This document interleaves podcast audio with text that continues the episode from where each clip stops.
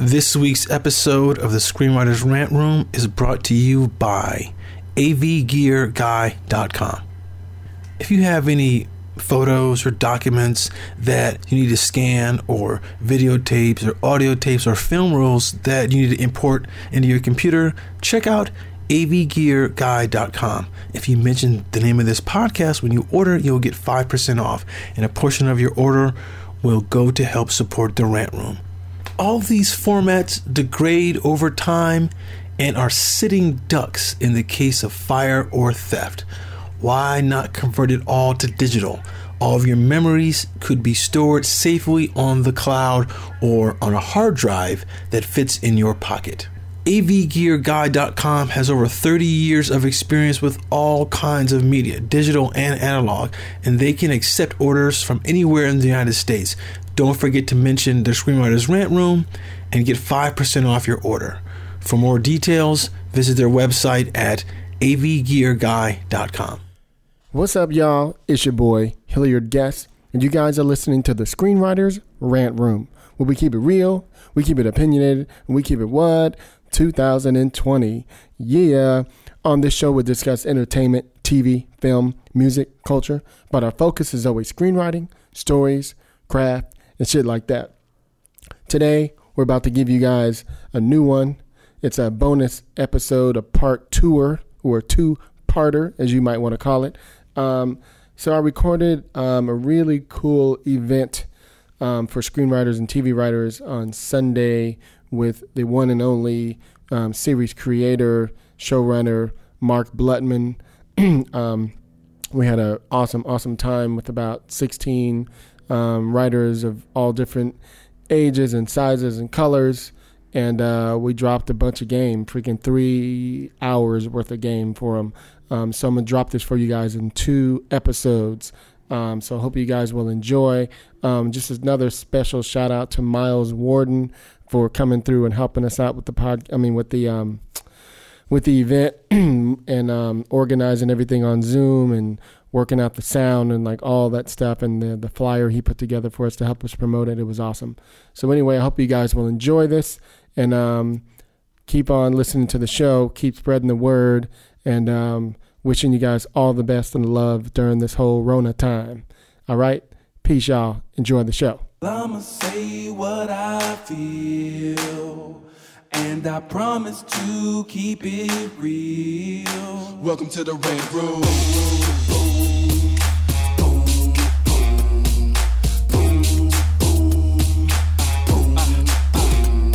So you wanna be a rider? Well, you gotta be a rider till your fears are diminishing, the doubts are behind ya. It's hard to grind in the business, got me stressed in the rant room. We let that shit up off our chest. You know the street nerd has got no time for no caca. Sass in class, yes, that's Mr. Bulakaja. Never have to guess when you're listening to Hilliard. He gon' bring more game than a shark playing billiards. It's all about the crap of screenwriting. It's exciting when you turn an outline into something enlightening. Your pen and words are like bullets in a gun. Write what you feel, say what you want. Welcome to the Red Room. And just a heads up, uh, everybody, as y'all know, Hilliard does have a podcast, and he would like to use some of this for portions of a bonus uh, episode, possibly. So, just so everyone knows, just the audio, not the visual, so you don't have to go put on your makeup and your hair, and nothing like Well, they that. should anyway. Though. Some of y'all looking rough in the mug. Hang I'm on, I got to admit, I'm admitting Shara. There we go. Somebody joining us. Y'all know I'm crazy. Um, also, by the way, y'all, uh, in the upper left uh, is Miles, and uh, Miles has helped Hilliard and I put this together. yes. Uh, Miles is a very talented writer, and I met Miles about how long's it been? Like five years? Five, six, six years, yeah. About six years. Um, you know, I, I, I did a show called Girl Meets World for three seasons. Never heard of it. What is that about? was that we did it in front of a live audience and there was this group of three or four people that were there every single taping to the point where we're going hey security come here listen you got to watch these guys they're like you know it's starting to weird the cast out it's weird they're like Topanga! and he just week in, week out, he was always there. And uh, he's a really, really dope individual, and we became friends. And uh, then, you know, uh, as the years went on, he felt comfortable sharing scripts with me and uh, always brings me his work and uh, is always receptive to the notes, whether he agrees or not. That's part of the process, and we'll talk about it too. Nobody in their right mind, and Hilliard, you, you can agree with this too, nobody in their right mind can hand you notes and really believe they're the gospel because Yep. it's just not it's not a fact. It's just a person's opinion. Um, but anyway before we we really jump in so that's miles and i want to thank him.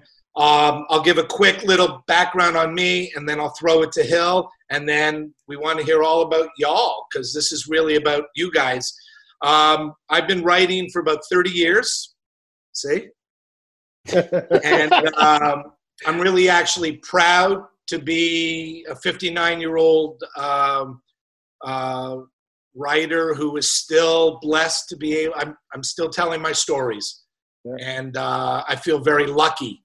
And uh, it's part of the reason why I take so much uh, uh, pride in the responsibility. And Hilliard and I have talked about this on his podcast of being available to young writers like yourselves. Shame on me if I wasn't, because I really, really um, blessed. So I started in half hour TV, a show called Good Advice.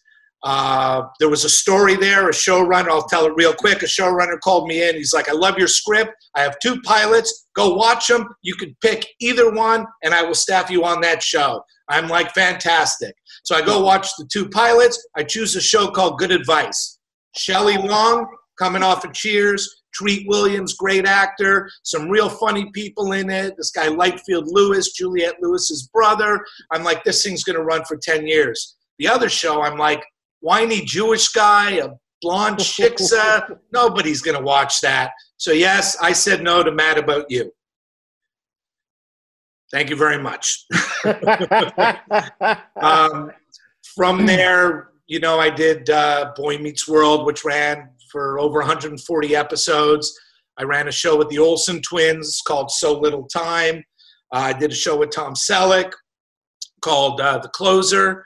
Uh, then we were the, one of the first to do a reboot, and I, so I did Girl Meets World, uh, which incidentally turned out uh, it didn't have the audience that Boy Meets World had. I mean, Friday nights back then, we'd get 22 million people watching us on a Friday Wow. night.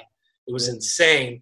Uh, Girl Meets World we did on Disney, but critically, we had a lot more success. We were nominated for three Emmys. Uh, an episode I did, which was a very personal story I talk about later, uh, was nominated for a WGA award. So we had a lot of uh, success with Girl Meets World. Then I just did a show for Apple TV called Ghostwriter. So that's kind of my thing. I've done a few movies as well, but primarily TV, primarily family TV.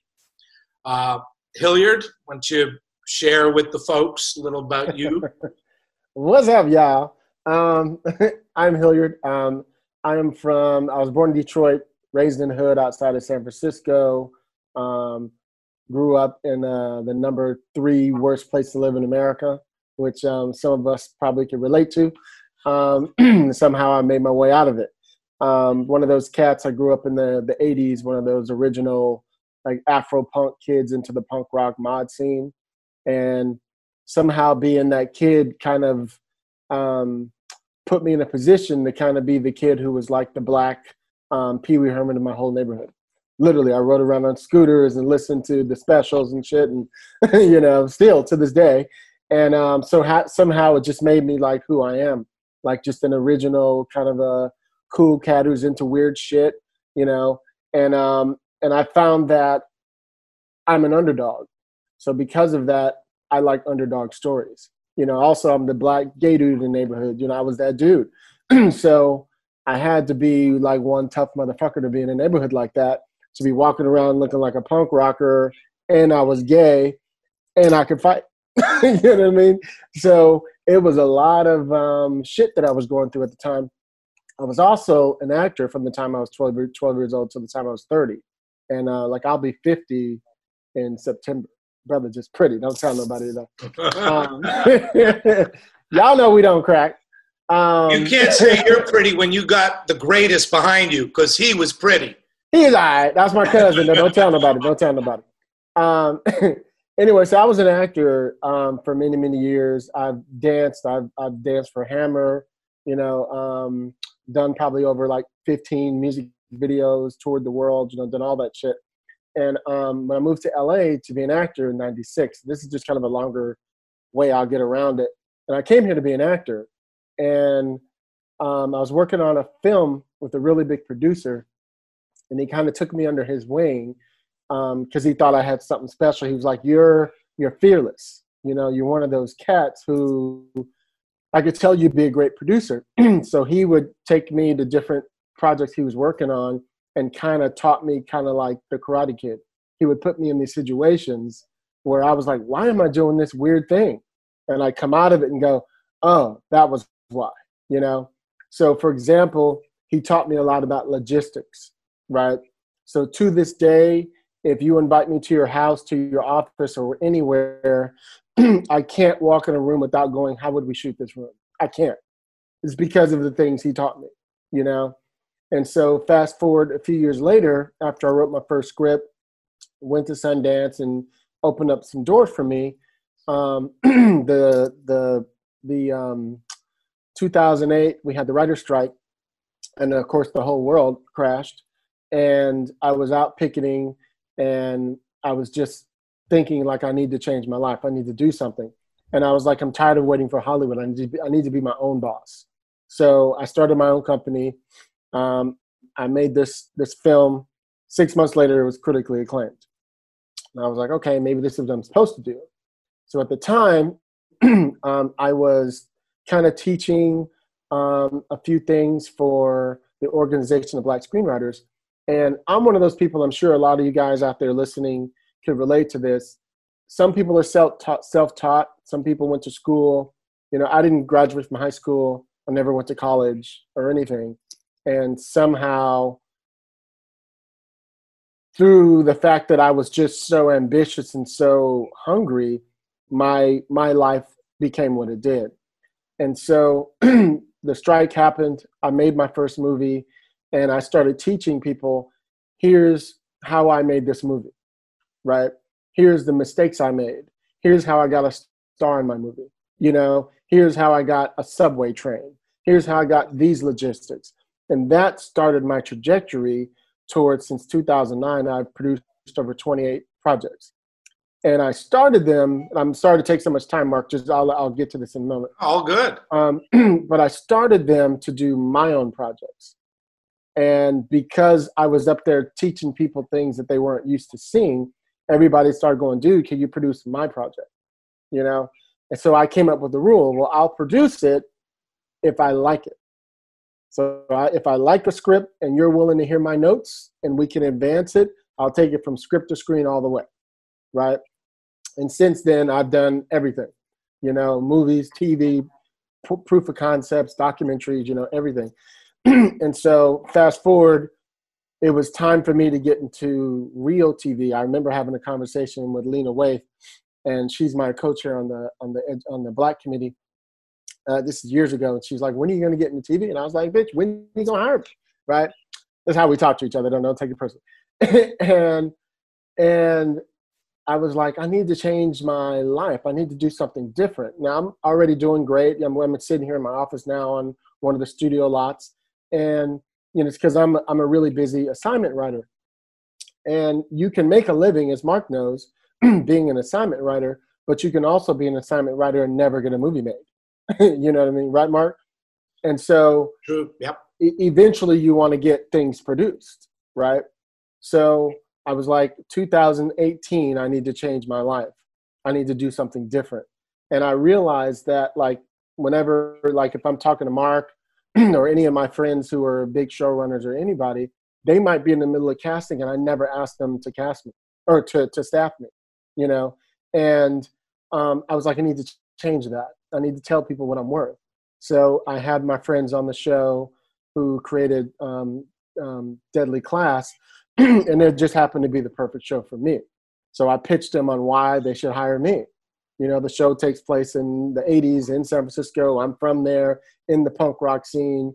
And I was like, who else is going to know that better than me? You know, nobody, nobody. you know what I mean? And so I sold them on that. And that's how I got on that show. You know what I mean? And, and so I started down here so that I can get up there, you know, with a faster trajectory because I know so much and I've already produced so much in a room they would see I'd be worth a lot of money. You know what I mean? So I was willing to take a staff job just to prove that I could do other things, you know?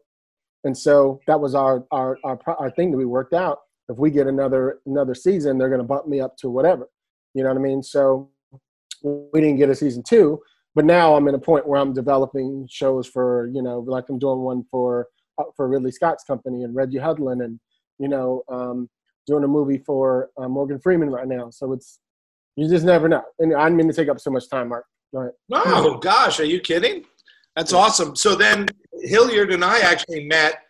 Uh, we were both on a panel of, uh, there was a Hollywood entertainment night and there were showrunners there. And what's that? Get it made? Is that what it was? I don't know. I, Erman Bar. Yeah, Erman yeah, I forget what it was called. Yeah. But we were on a panel of about eight, and me and my brother were carrying the night. Let's just say it was all us, and we just we were looking at each other the whole time, yeah. going. I was like, I got to know this dude. This dude is that. Right, right. Just, so we, you know, absolutely, we exchanged, you know, Twitter handles, this, that, and I guessed it on his podcast, which was a blast.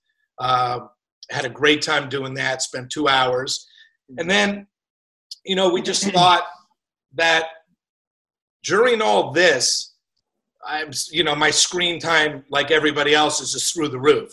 I'm stalking people. I'm old relationships. I'm stalking, you know, girls I dated before I got married. I know what my ex-wife, where she's hanging out. I'm just online all the time.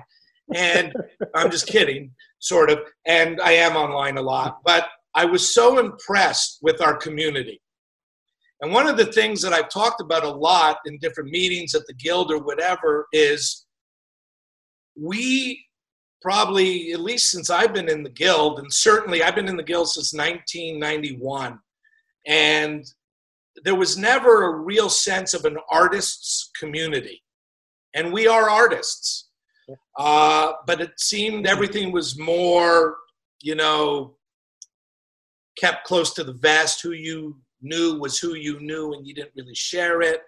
And if you were privileged to know somebody at a studio, whatever, you'd maybe get a meeting. That's how I started. I had a friend who was an assistant at Sony TriStar who got my material in front of the showrunner. But it was a friend that, you know, I was so, so fortunate. And then, you know, all this went on. We all had to fire our agents this past April. And then all of a sudden, we were exposed to living the life or close to it, not quite the same, but like a lot of hmm. pre WGA people, a lot of people like yourselves who were relying on, on networking and social media to meet people, to get in front of people, which is why Hilliard and I have no problem, you know, doing something as simple as this, you know, meeting y'all and, you know, I can't wait to hear your stories and have you ask questions but the point is that I kept saying there's so many writer producers out there, but where's the sense of community? Where's the sense of camaraderie? Where's that San Francisco vibe in the 60s and 70s of artists hanging out and getting high and sharing their work, whatever? I'm talking metaphorically, of course, but we need to all oh, yeah. Oh, yeah. be there for each other. we need to lean on each other. We need to share information. And I'm so blown away by the amount of young and hungry artists that are looking up for help, direction, feedback, encouragement, a pat on the back. And, um, and, and, and the great thing is, this internet and Twitter and all that has given you guys an availability that in my day it was a friend or bust. But there is so much access now. There is so much information out there that it's still tough as heck. I'm not saying it's not, it is a little easier in a way. In that, again, like, and and I'm not, you know, I'm not Chuck Lorre. I'm I'm not Aaron Sorkin. I'm not like you know sitting on the Mount Rushmore of creators. But I had a lot of success. But when I was young and starting out like you guys, I could never get an audience, you know, get time in a room. So I think it's also an exciting time for y'all. And and I'm also to reinvent community and you guys are doing it so well because I see it. There's all these writers having chats. You know, you'll be on Twitter. Okay, gotta go. I'm doing a chat at 7 mm-hmm. with a group, and and you know you have the um, you know uh, the the WGA staffing boost, all these things. So it's really an, an exciting time, and you guys absolutely have stories to tell, and you're gonna you're gonna get those opportunities. Um, you know, we we can never say when because I that's the one thing we don't control is the clock. But you know, it's an exciting world. Uh, as fucked up as it is now with, with this virus, um, here we are. So I think at this point, uh, Miles, why don't we turn it over to all these wonderful people? And I think probably the best thing to do, instead of going around and everybody says their name, we could read names, we'll do each person's introduction with a quick background, but then also a question. So that way we're kind of, you know, generating conversation at the same time. That's a good idea. I like that. So, Michael, you want to start? Yeah, sure, I could go. Uh, comedy writer, LA based. Um, Mark and I've gotten to know each other over the past week or so. Uh, I want to talk about representation because that's like a goal of mine for this year before all that all this stuff happened was how to get representation and you know how does that how does that work what what do you recommend for that I could talk about this all day. I'll let you go ahead, Mark. No, go ahead. I'm trying to get something right. off of my screen. Okay. um, well, we're in a we're in a, we're in an unusual time, as we all know. um, but we are still in a time where actually we're in we're in an unusual time, but we're also in probably the best time for people to read you. I think since in the last month, I think I've read 35 scripts you know, in the last month. and I don't have any time to read a script. But it's a necessity, as Mark was saying, for us to take the time to do these things, right?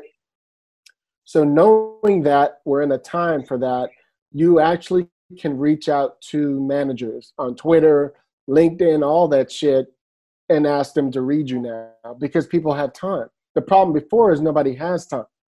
You know what I mean? And because I have time now, they will at least take a moment to read you.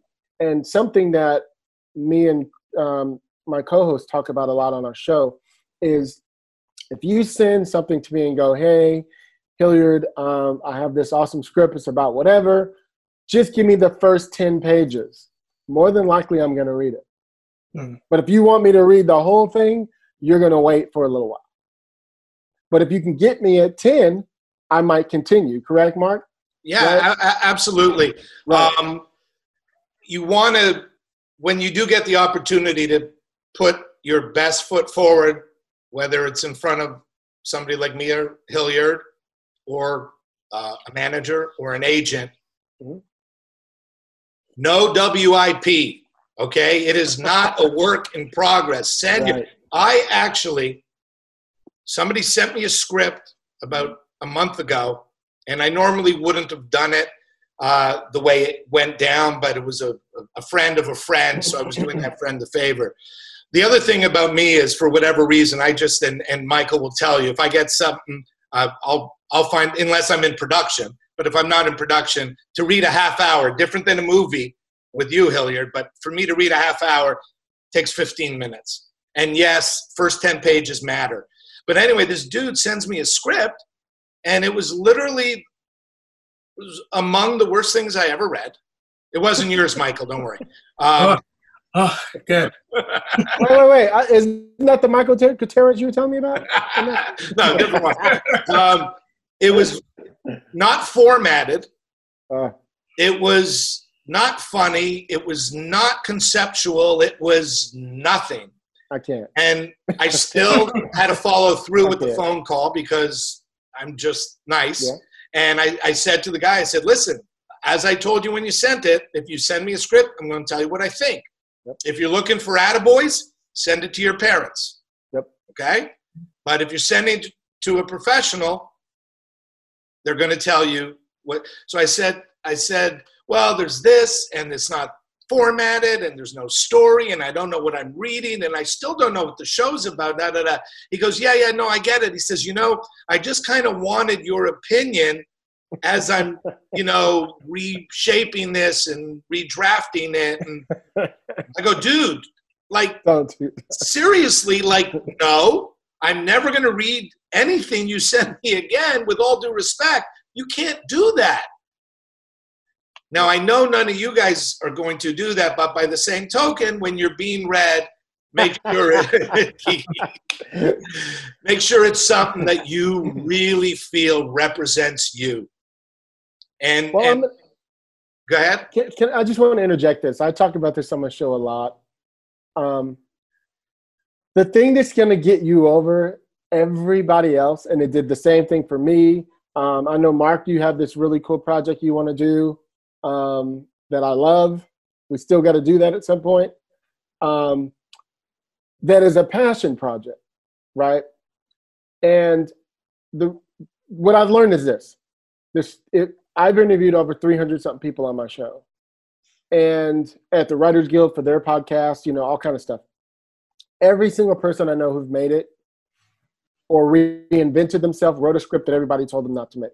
Every single one, including myself, right? The thing that got me to the next thing was something everybody's like, why are you writing that thing? And it's like, because I have to, right?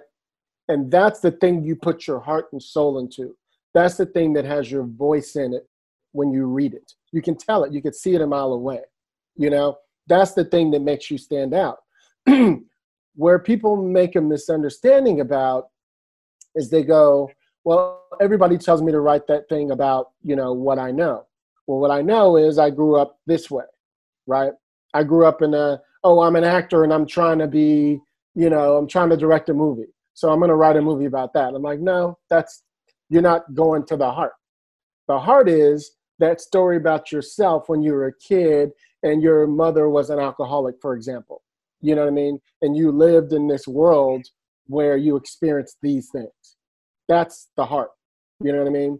And so I always say this that, and you know this, Mark, being in many rooms, um, the the best writer in the rooms to me are the ones who are the most open, right? So if you're somebody who's worried about people knowing about the fact that, um, and I'm just throwing things out there, the fact that you might have been molested as a child, the fact that you, you might have been, you know, your parents are an alcoholic, or whatever the bad thing is that you don't want anybody to know, the writer's room is probably not for you. Because at some point, that storyline might come up. And if you're an open writer, you're not afraid to tell the story. to, to, to know what I that mean? point, you know, I, I always like to say, and, and, you know, I write comedy, but I remind all the writers at the beginning of a year, you know, and especially those of you who know Boy Meets World and Girl Meets, there was a lot of emotional stuff. Right.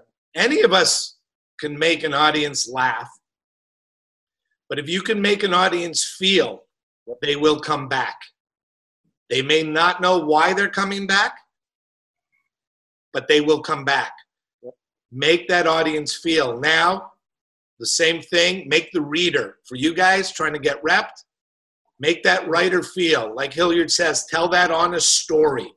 You know, um, if you're send out if you send out a sample to an, an agent or manager and they start reading it and go, oh, you know, this is this is cool. Yeah, four people hanging out at a diner and talking and no, just tell that personal story. You know, write the thing you're afraid to write. Yes. My whole point. No, exactly. Just Yes. that thing that is inside you that you're like, when I'm famous, I'm going to tell that story. Let that mm. story get you started. Let that story get you your rep. That story may never get filmed. Who knows? Or maybe it will. But let that be your calling card. So when the dude reads it, and when I say dude, I, I mean it's not gender specific. I call everybody dude. So when that dude reads it, dude's going, ooh, I just got the chills. Mhm. Damn, I want to meet Miles. I want to meet Devon or Maddie or Kiki. I want to meet, I want to hear more. You know, they made me feel. yes. You know, how many people, show of hands, have written a scene where you started crying while you were writing it? Two, okay, that's then that's the thing that should be out Exactly. to people. That's, That's the his- one that should be out. Exactly. They're That's- not going to call you or email you back and go, I was going to meet you, but your story is so sad, so I don't want to touch that. They're not going to do that. They're not going to do that. Not if they're good, not if they're right for you. People say no to you, you don't want them to rep you. Hmm. You want the person who says yes to you, who gets you, who understands and hears your voice. That's your rep. 100%. Did we answer your question at all, Michael? Yeah. Because I, I, I was on the screen and stuff, so I didn't it's all about you, Mark. Uh, let's randomly go. I'm just spinning my. Where did it stop? It stopped on Kim. Hang on. I got to unmute.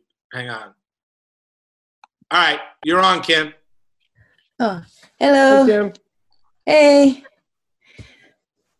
I am a comedy drama writer that segue from novels. Um, now I'm doing screenwriting. Um, I guess my question is, um, I have a EP of the last show that I was on, um, reading my script. Um, but at the time we were not quarantined. And so she said it's going to take three months for her to read it because she offered to read it. But do I like follow up with her? And then also, do I like, can I like make adjustments to that script before she gives me the, I guess, her feedback is, I guess, my thing. I mean, I'll, I'll, I'll take the first part, which is as far as the adjustments.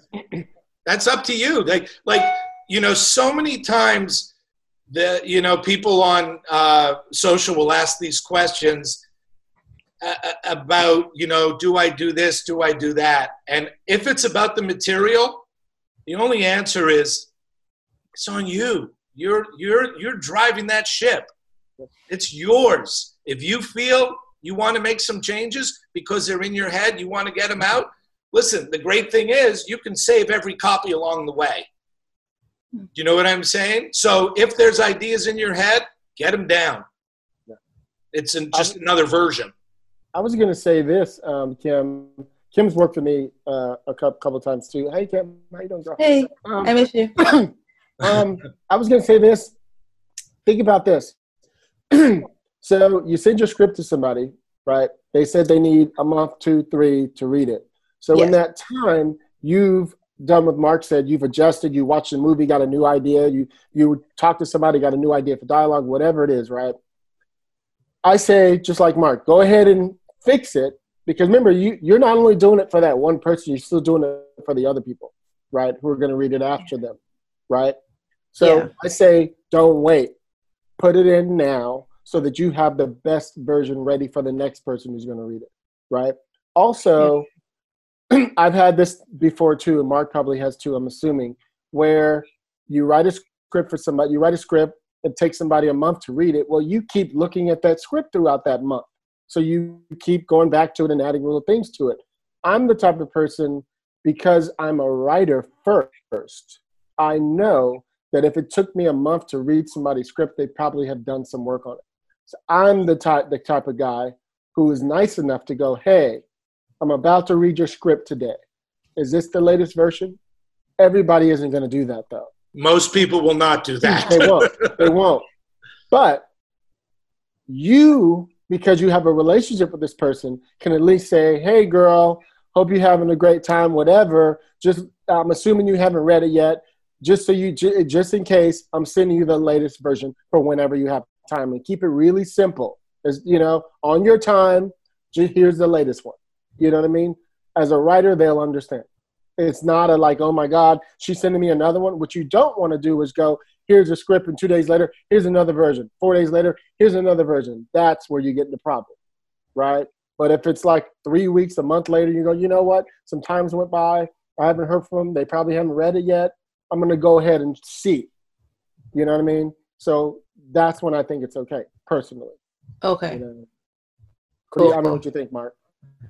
And, and, so it's been about three months, Kim, since you gave them the script. Kim, hold on. No. Yes. oh, I can hear you. I think. Yeah. So it's been about three months since you gave him the script. You you can definitely, I think, right, Hilliard. He she can follow up with them now. Just a little poke, a little nudge. Yeah. Hey, and I I would definitely send them the latest version. Yeah. But it's it's almost it's it's a two it's a two for one. You're checking to see if they read it, right? Because I know you're curious. I think we just lost her. Oh, I'm back. Oh, there you go. So one, you're checking I'm to see back. if they read it. I heard you. So one, you're checking to see if they read it, and two, you're this is your chance to send them the latest version. So you're getting two things at once.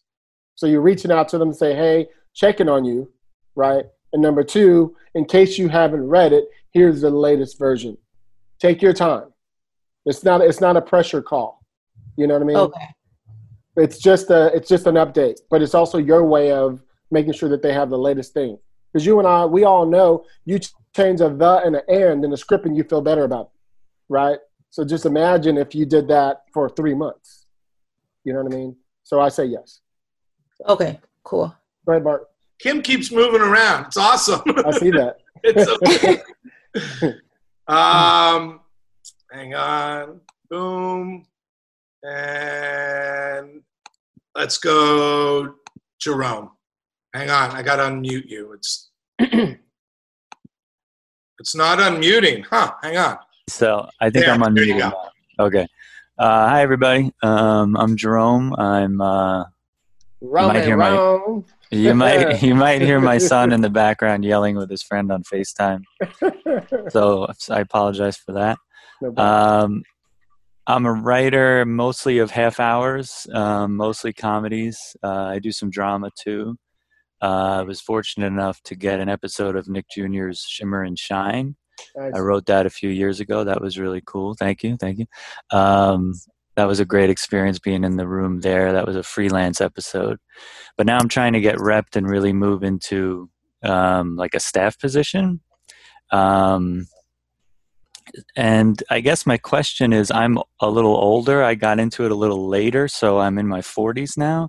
So I'm a little concerned about the the ageism is if there is such a thing and in TV especially and what you guys think about that.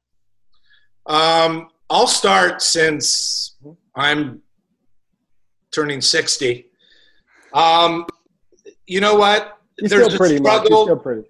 Thank you. There's a struggle. there's there's an there's several isms in all walks of life. All right, they're just it's a fact. Um, we've had diversity issues forever, and when I look at my computer screen and when I'm on social media and I know the overwhelmingly large um, numbers of writers of color, of uh, gender, different LGBTQ, straight, gay, everything. We're getting to a point where people are. It, it's it's not what you want to hear, but organically, there's it's just going to keep happening and happening because you guys are the fucking lifeblood. You guys are the numbers. You guys have the stories. You guys are authentic. I'm I, I- wish that you know I could say you're all going to be employed next season. I wish I can say that from my heart. It's not the reality, but I know that you guys are out there and you're hungry Mhm. and and you're talented. And that part so that that ism will slowly change. Specifically the age thing i've spoken to people at the guild before. As i said earlier i've been very blessed that i've you know i've just worked five straight years on series television you know from 55 Uh, my three emmy nominations have been in my 50s i'm really fucking lucky but I've experienced the ageism thing too. I've um, I have I've executives I know. If there's a job that I'm completely right for, and I'll text the exec, email the executive, Mark, we have to hire a young so and so, you know, at that, and I'm like, but this is my wheelhouse. This is my genre. This is my thing yeah, but it came from on top and da da da da da. So it exists. It just does. Now, how do you beat it? Well, you beat it with your material being that fucking good. Okay, you you're in your 40s, you're looking to make a name for yourself. Your stuff can't be ordinary. Not without a buddy who's running the show to help you out. And by the way, to that end, all my jobs in my 50s also did not come from people who didn't know me.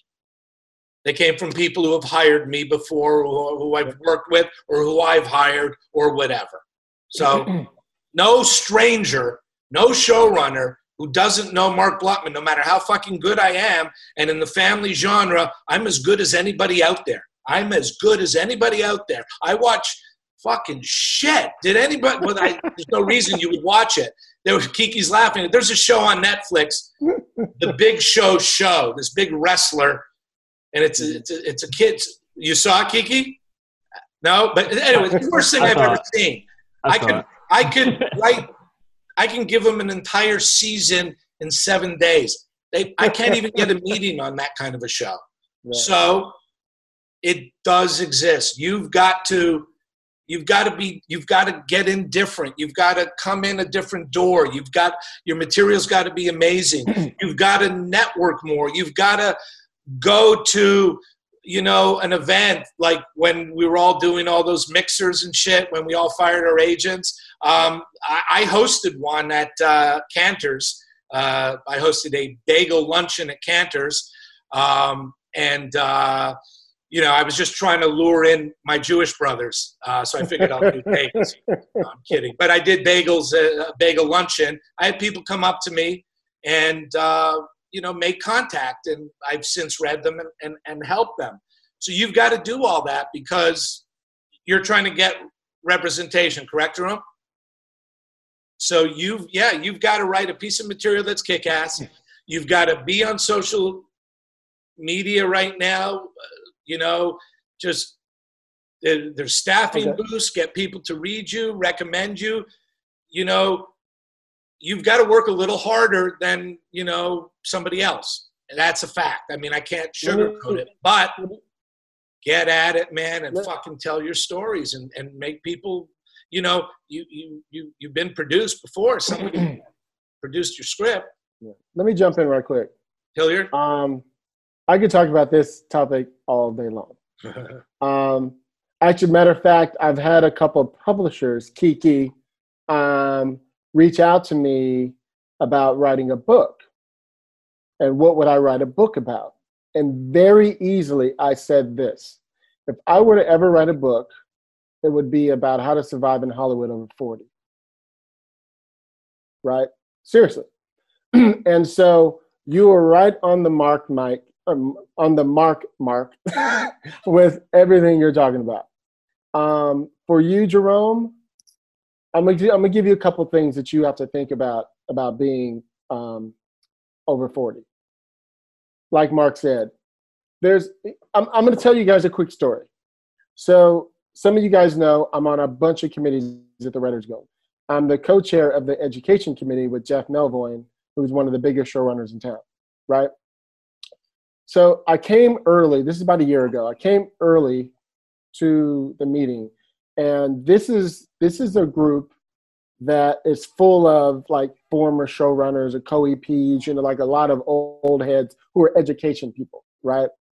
And I came in early, and there were three or four of these um, older white guys who were talking, and what they were having a discussion about was um, they'd all been on meetings with younger executives, and they could not relate to these young kids and these damn millennials and blah blah blah blah blah blah. And I was just sitting there. I was just on my phone, ignoring them, just listening. You know, I have what I call 20/20 hearing, so I hear everything. So I was listening.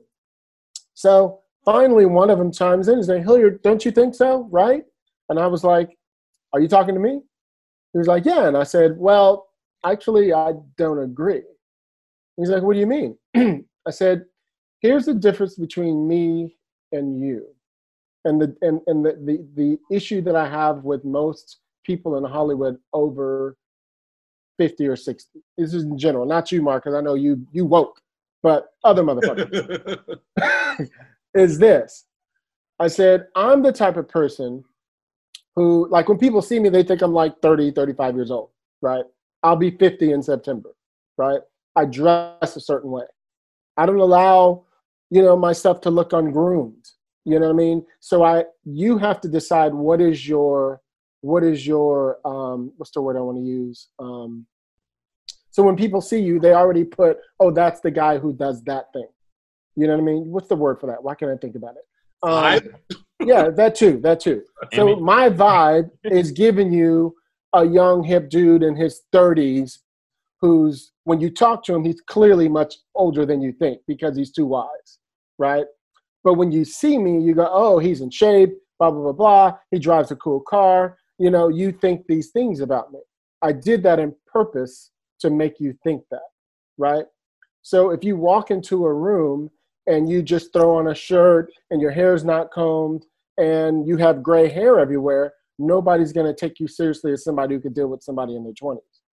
But if you reverse that and go, okay, how can I blend in just a little bit more? You know, either it's I'm woke because I'm so woke, like Mark, He's just woke. Some people just have it. They don't have to do nothing.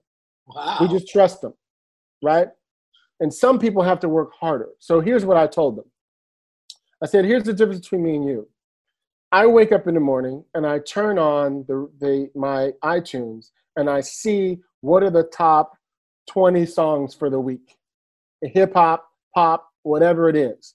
So when I walk in a meeting and I'm talking to a 27 year old millennial, I could talk about the latest fucking song. You, on the other hand, still think Steely Dan's the shit. you know what I mean? And that's a problem because we all come from different generations where we think our generation was the best, right? Instead of trying to learn what, what the kids are doing today so you can have a conversation. You know? And I swear to you, two months later, we had a meeting and they both sat down and were like, you know, I turned on the radio the other day and I started blah blah blah. You know, the shit's not that bad. They started doing that. I said, good. Now you can go in there and have a conversation. I said, and maybe you might want to trim your beard down just a little bit so you look clean and not just like, oh, I just woke up today.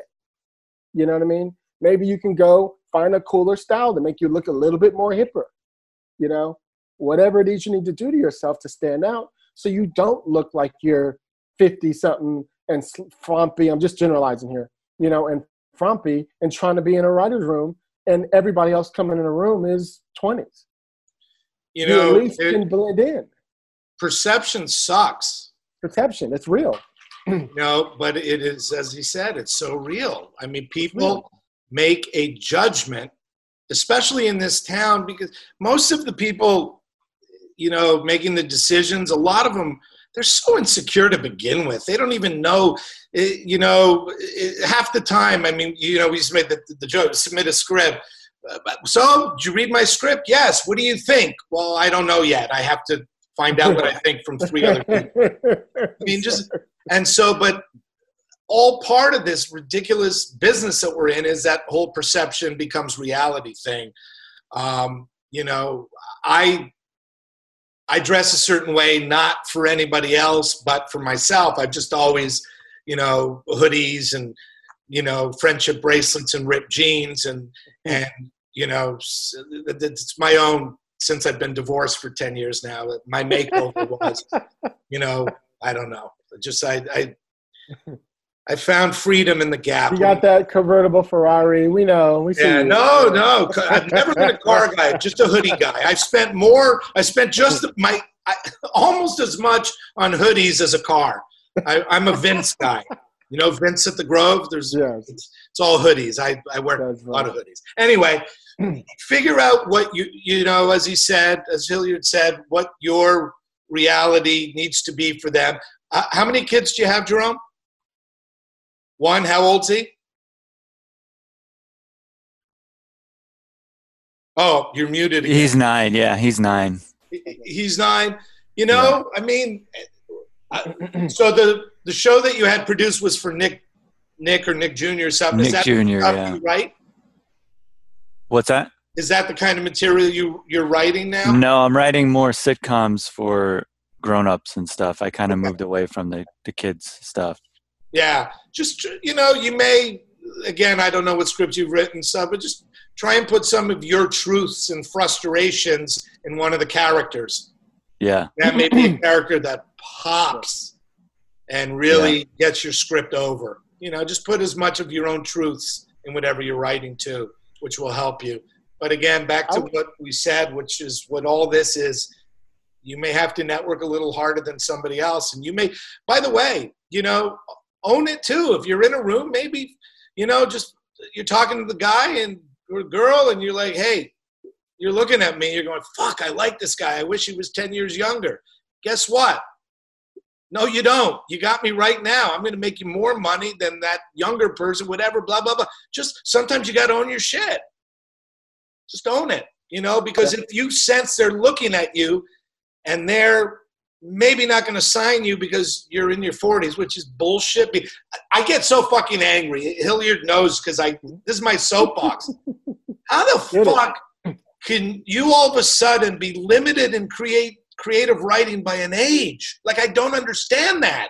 Yeah. Like I get that Mark Blutman can't play young and sexy on TV anymore. That's why I stopped at 24. I stopped acting. I get it. But don't fucking tell me what I can write you know and again this comes from you know executives. Like when we did girl meets world so it was michael jacobs who created boy and girl me and another one of the the boy writers.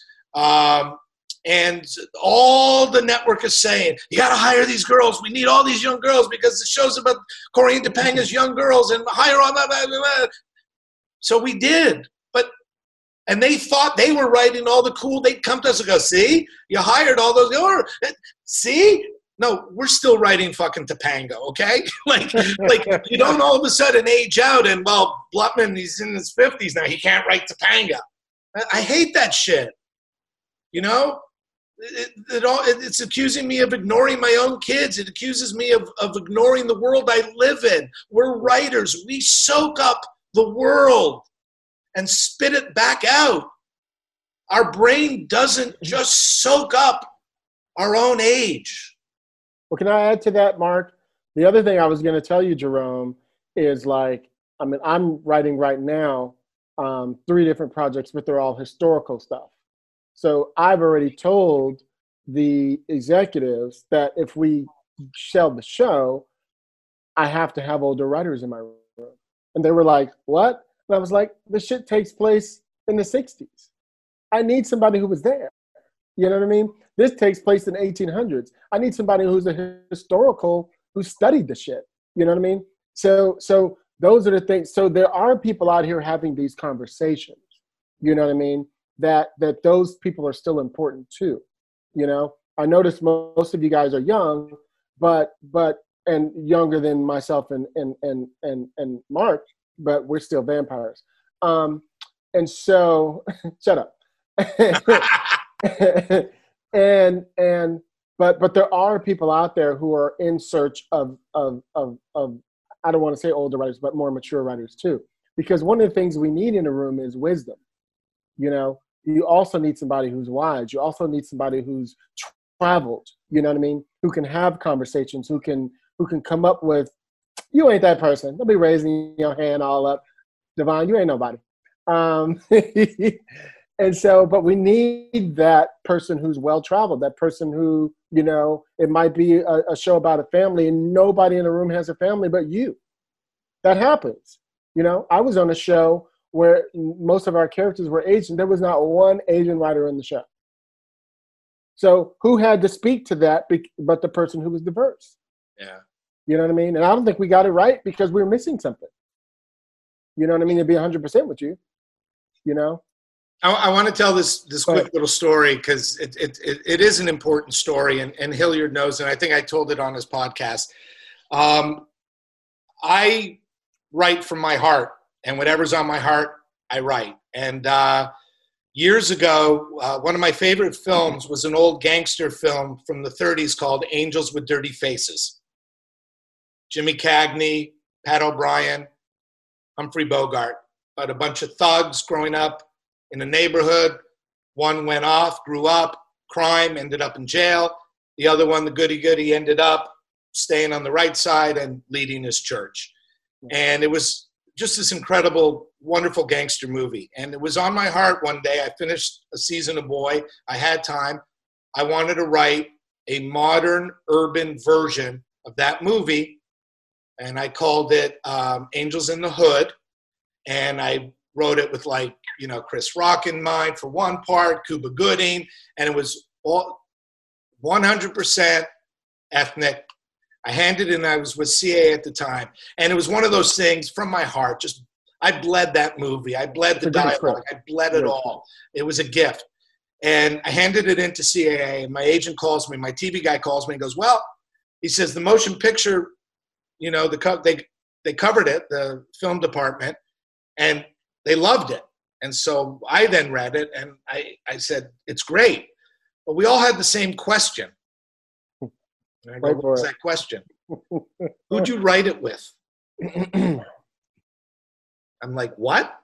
There is no way you, you know, I was in my 40s at the time, this 40 something year old Jewish white dude can write those experiences and those characters and the dialogue and what. And so I was hurt and insulted, but what bothered me more was that in their heads, that writers can only like you can only like I can only write old white and Jewish. Like no, we're we're we have shit. Now, if I sat down to write an episode maybe of of Fresh Off the Boat as an example, I would fucking bail on page 1. I wouldn't know what I was doing. I wouldn't feel it. I wouldn't know. But if I was able to turn this script out, then fuck. You know, good on me. Mm-hmm. And our fucking business their first thing is who'd I write it with? By the way, Hilliard, thank you for writing that script with me. I really appreciate it. no. But here's the cool thing that I was going to say. What's, and I know we talked about this even on my podcast. See, what's usually missing when somebody attempts to write a script that's not in their wheelhouse or in their background or they're not from that race or that genre or whatever is nuance. It's not that they can't write the world, it's that they miss the nuance. You know what I mean? It's the little things. Right. It's those things that when you watch it as an Asian American, you're going, no, we wouldn't have done that thing.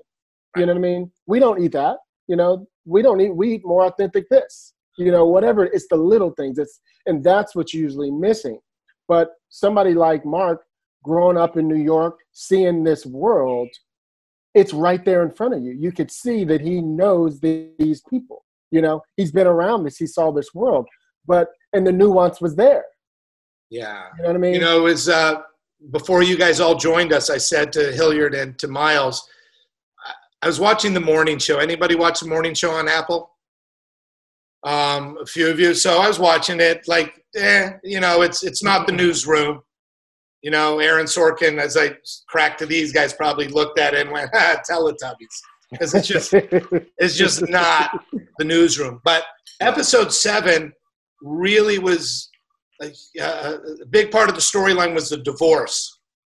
So those of you who have seen it, as the father who you know, went through a divorce, not my parents, but me and my ex, and had kids and had a. There was nothing real.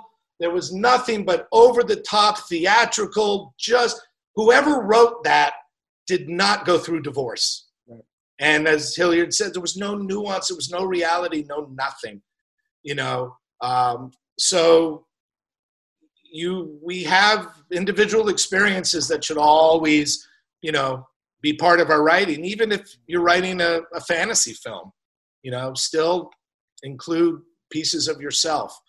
Um, Jerome, I, did we cover it at all? But but again, for you, don't know it's a reality. Beat it because it is a reality, and there are starting to be people on Twitter who are writing to it, going, "I can get a fucking forty-year-old guy that I think could write this show with that kind of world experience at an entry-level staff writer thing." showrunner would be a fool if he thought you can help to not go down that road. Yep. If, if he's writing a show, let's pick, uh, you know, Men of a Certain Age. Remember that show with Ray Romano and, uh, uh, gosh, um, uh, ah, I forget. But anyway, bunch of middle-aged divorce guys.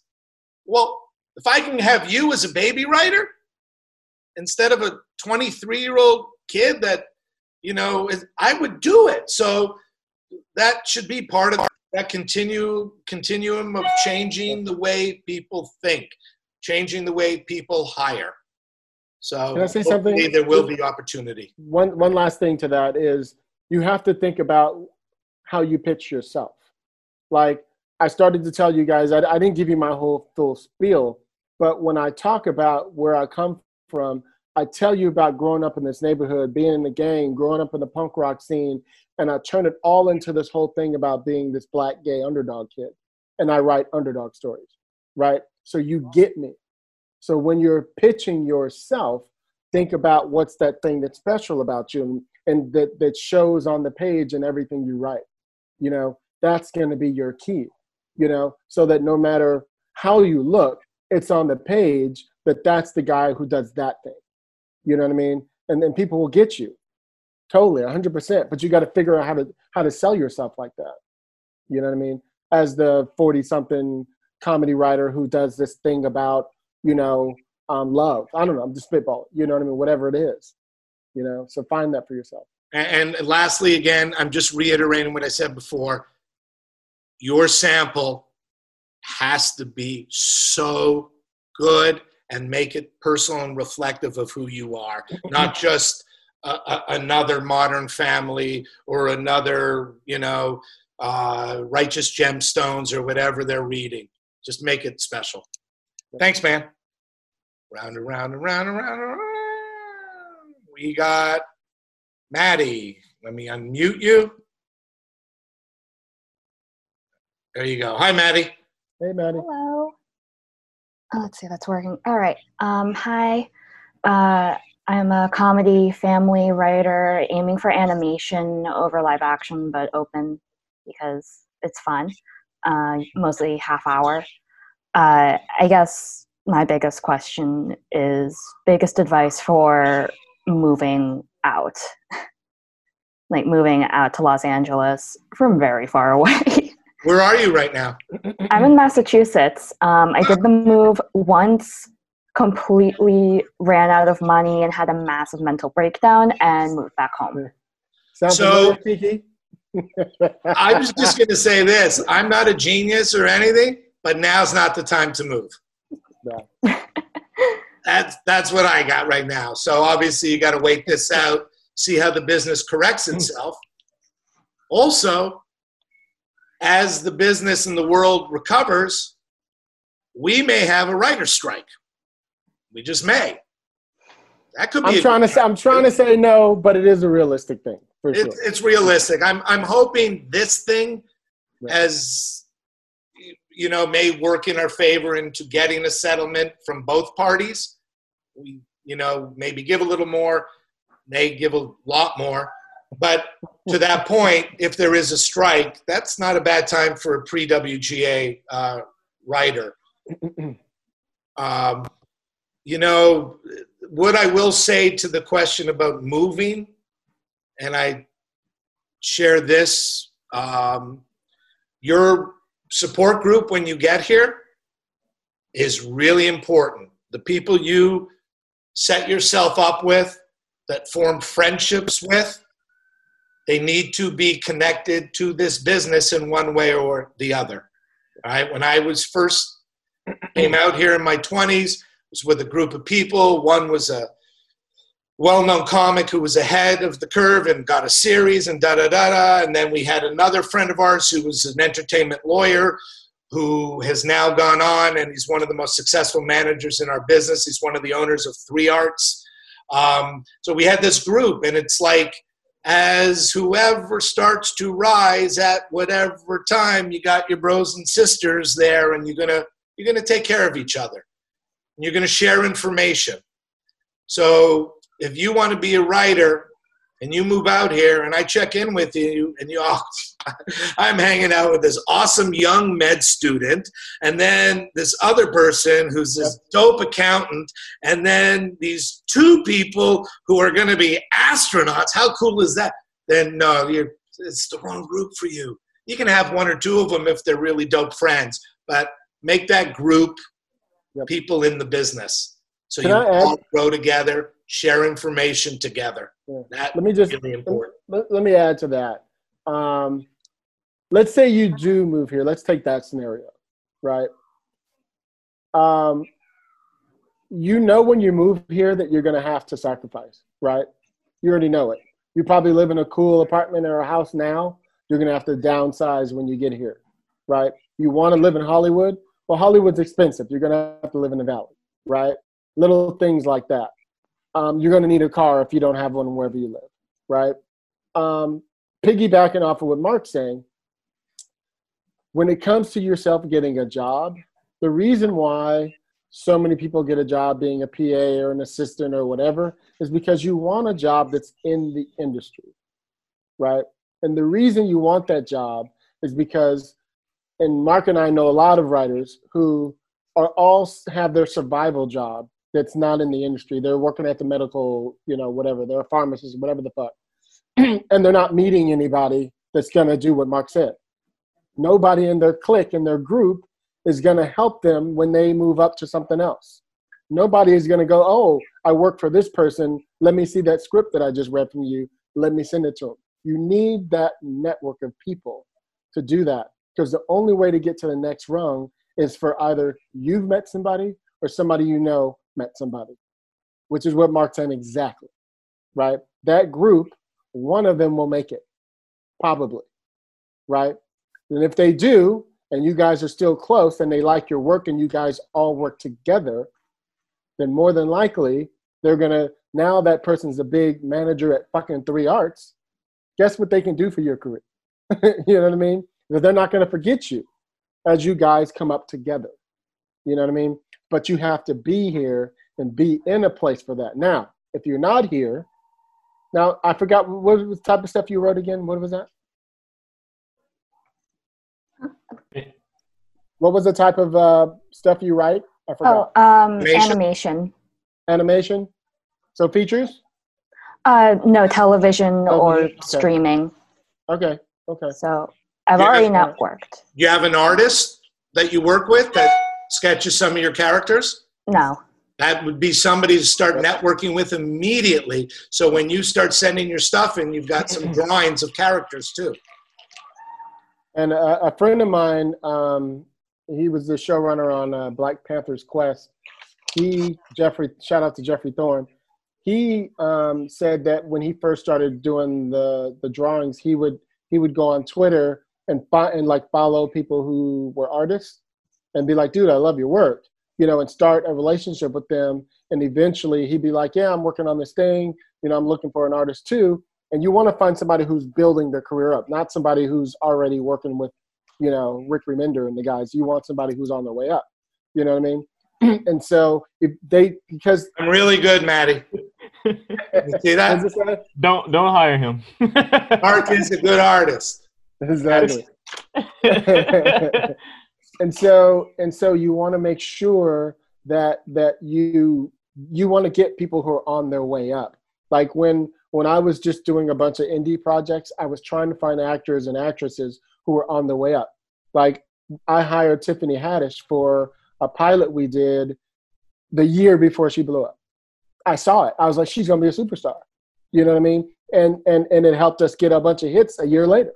you know what I mean? So you want to grab that person who's on their way up. You know, and you don't have to be in LA to do that. It's all online, especially for to find a, the right artist. But Mark is right. You got to find an artist to help you bring your thing to life. Even if you just like do like a little visual, here are just the characters. You know what I mean? You you need something. You need You'd be surprised, right in your own backyard. You know, near where you live, there's probably some young, you know, super talented artist, and you guys meet for coffee and let him or her read one of your things and say, hey, draw me some stuff. And just start that because for animation, you know, show that character.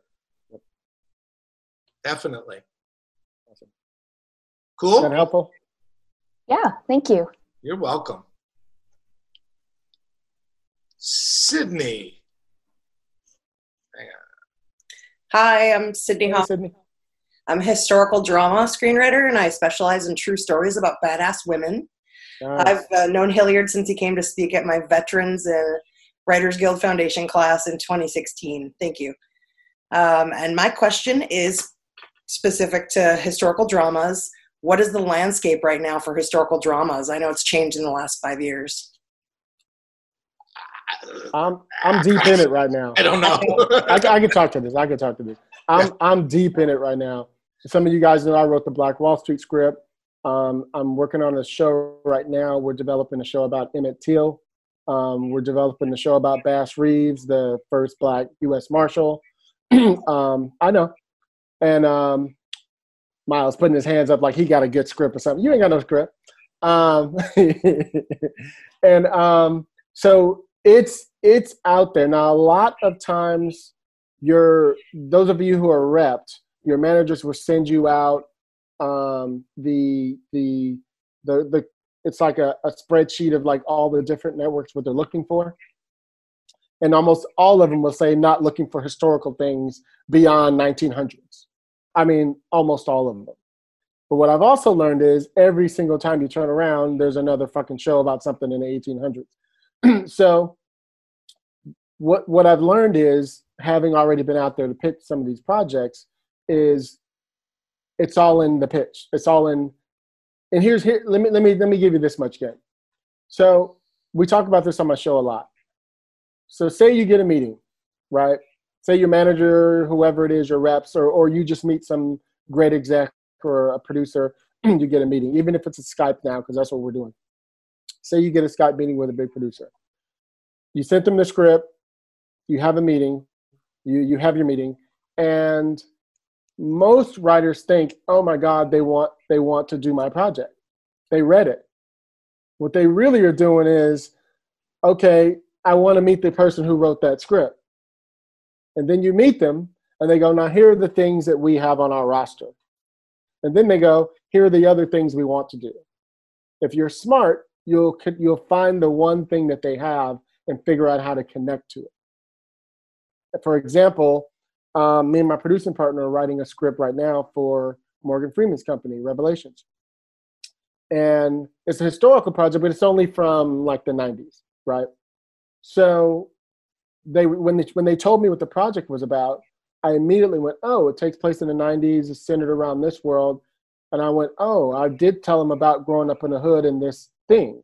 So I immediately told her a story about myself in that world that she pitched and I was in tears telling her the story.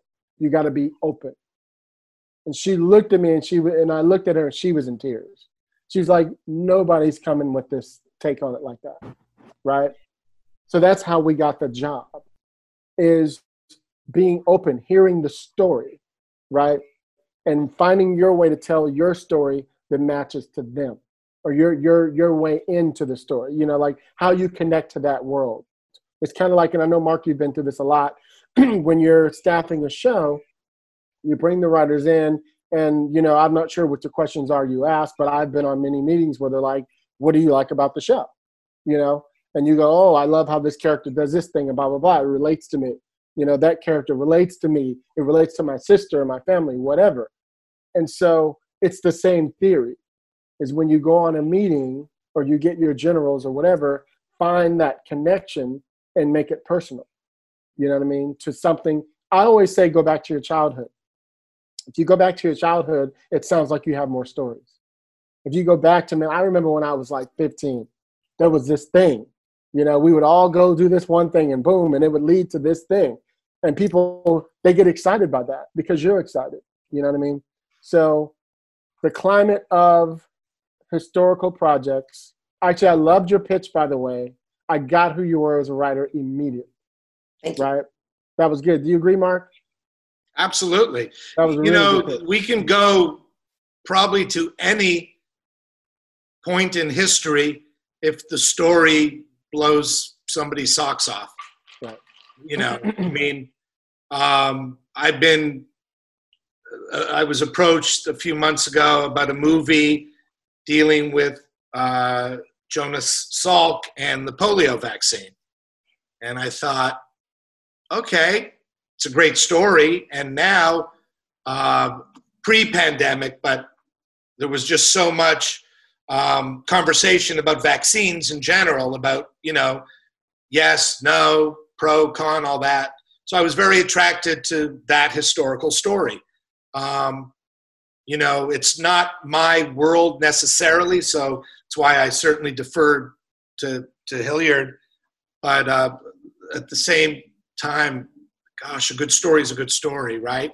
And, and generally, the great thing about uh, historical um, pieces of art, uh, whether it's film or TV, is they're really highly castable.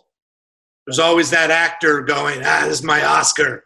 Yeah. This is, you know, there's that, this, ah, if I played this general from this war, Oscar. I mean, you know, so there's always room for it. I wish I knew more and I can better advise you, but I have a question for you. Um, are you writing features or is it TV?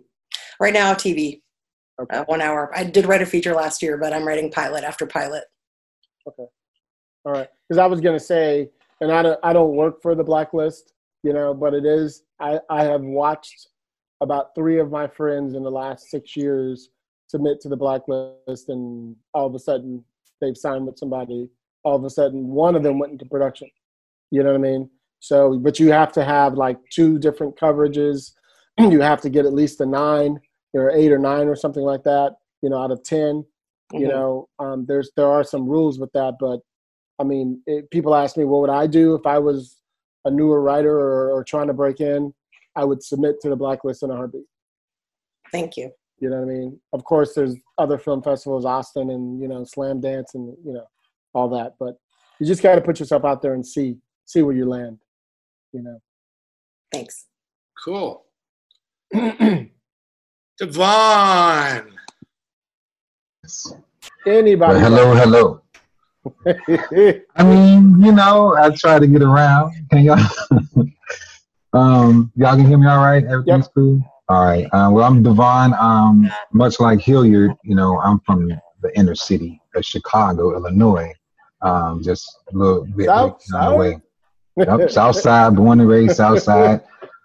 Uh, grew up in gangs, didn't do punk, um, af- you know, punk rock or whatever, but I did do house. So I am uh, a house head. Girl, sure. I'll house you. Come on, girl. Um, yeah. I'll house you. That's I beat that bitch to the back. I beat that. No, so I am a house head, but I'm also um, retired military. I served in three branches: uh, Navy, Army, Air Force, in that order. Um, I did uh, 18 years, fought in four conflicts. Um, I don't have a nine-year-old, but I do have a 30-year-old, a 28-year-old, and a 22-year-old, and a one-year-old grandbaby. Yes. What? Yes. Yes. So when you talk about being old, It's your old self. you know what I'm saying? So that's what I do. I am. I just ventured into uh, writing about. I'll say maybe a year and a half ago. I came from uh, production. I was uh, post and then camera, Nice. camera department, and so I came into writing. Um, I did the uh, Writers Guild Foundation Writers Program for veterans. That's how where I met Sydney at. Okay. Um, Kim is definitely like one of my truest tribe members. She's like the dopest person I know on this podcast or whatever this thing is right here. Um, but my question also? is, Please. huh? Go ahead. So no, my question is, um, like being fairly new, I did write um, a a feature in in the program. I had a meeting at HBO, um, not about the feature, but a friend of a friend set it up, and I had a meeting with uh, Kelly Edwards and her business partner. Um, pitched the feature that I wrote. They hated it because they didn't want that love story, this, that, and the other. But when they started to ask me about my background, um, they asked me about a TV pilot, so I wrote a TV pilot and submitted that to them. So Kim asked my question about how long should you take, you know, about that. Um, the uh, Michael a- asked my question about representation. Uh, the only other question I can come up with is because I'm new, I'm one of those ones who look for a strong mentor. You know, uh, I don't believe I'm too old to be mentored or anything uh, of that nature, and I'm always the one that like looks for, you know, someone that's gonna cut it to you straight and give it to you like raw. You know, my drill sergeant and sergeant major always told me the maximum effective range of an excuse is zero meters. So I don't make any excuses other than the fact that, you know, um, I make excuses. so my question is like, what should a person be looking for? Um, I mean, in finding a good mentor. Part two to that, everyone always talks about writing a good script. But what's the definition of a good script, especially if you're like a new newbie writer? Go ahead, Mark. Define a good script is the question. that and mentorship, yes, sir. Uh, it's a script where when the reader is done, he goes, I wish I fucking wrote that. Yep. Okay. You Did know, you? That's really the highest praise you can get is just uh, so you know michael uh, mentioned that we've been talking and, and, and i've been helping him with the script of his and uh, you know met on twitter reached out to me yada yada and i said sure and here's what i liked and why i responded uh, without giving too much away, it basically was about a bunch of kind of fun, goofy, uh, funny 40 something year olds that were former child stars in the 90s. Okay, one hit, 90s show, all that. And uh, they've had horrible lives, both psychologically, financially, all this shit. And now all the rage are reboots, reboots, reboots. That's their ticket, but their fourth and leader and star has mysteriously disappeared. And so there's kind of a mystery going along of trying to find this guy. I loved it. What did I love about it? Because I wrote, I've worked, I've worked with freaking Olsen twins, Mary Kate and Ashley. I ran one of their shows in uh, early 2000. I did Boy Meets World in the 90s. It's a world that I just love and get and understand and and watched 13 year old stars have crushes on each other and I just watched I knew that world so whatever you're writing about there is going to be a reader that's going to respond to the world you've created and respond to you the way I responded to Michael. There's Hilliard right here, upper left, may read Michael's script and go, eh, eh, Subjective. that's okay. I did couple little cartwheels because that was a world that I fucking knew. I've been at, he talked, Hillary, Hill, Hilliard uh, talks about uh, writing a book. I when I was CAA asked me ten times to write an expose on kid stars because I've worked with them all for, and I wouldn't do it till now. now I will do it soon, but I won't do anything damning to. Well, the Olsen twins, I'll tell some stories, but the boy meets world, girl meets world people, I'll be very protective of. Uh, I worked with uh, Jaleel White too when he was all grown up. Urkel from Family Matters. I, I've got, and he was a producer on the show at 21. There, there's a. Well, actually, Mary Kate and Ashley were producers working with me. They were producers at 16 on my show. So, but here's the best. I, I'm all over the place, but this is just entertaining. It's a quick Olsen twin story. I would have notes from the network after a table read, notes from the studio, and I would give my notes to the cast. Then I had my big meeting of the day. This was the big one. I had to go in for a note session with their stylist. And I would get yelled at by the stylist sometimes. Mark, do you not know about the spring launch at Walmart? You only have this episode over two days. Make it five days so the girls can wear more costumes. So that was, that, it, I got stories. This is behind the scenes of kids' TV, be cray cray. It's insane. I used to have to answer to their fucking stylist. But anyway. But they were selling Um, clothes. long winded. What's going to make it great, Devon? It doesn't matter what makes it great as much as who thinks it's great. Yep. Don't write it to sell it. Write it because it's your story, it's your truth, it's your honesty. And then you just got to be at the right table with the right person that thinks it's great. Yeah, I was just gonna say that um, you have to write for the reader. A lot of people write like, "Oh, this is gonna be a movie. It's gonna be in production." I I still write my script for the gatekeepers. You know, I write I write it for them. Like when people read my scripts, they're like, "God, it's so visual." It's like because when I read a script, I want it to be really visual. I want to go on that ride. I want to be able to look up and see, you know, that movie. Um, so you have to really, really, really, really think about that for yourself about, you know, um, what it is you're trying to put out there and why. you know, that's why most people's first script is not a very good script.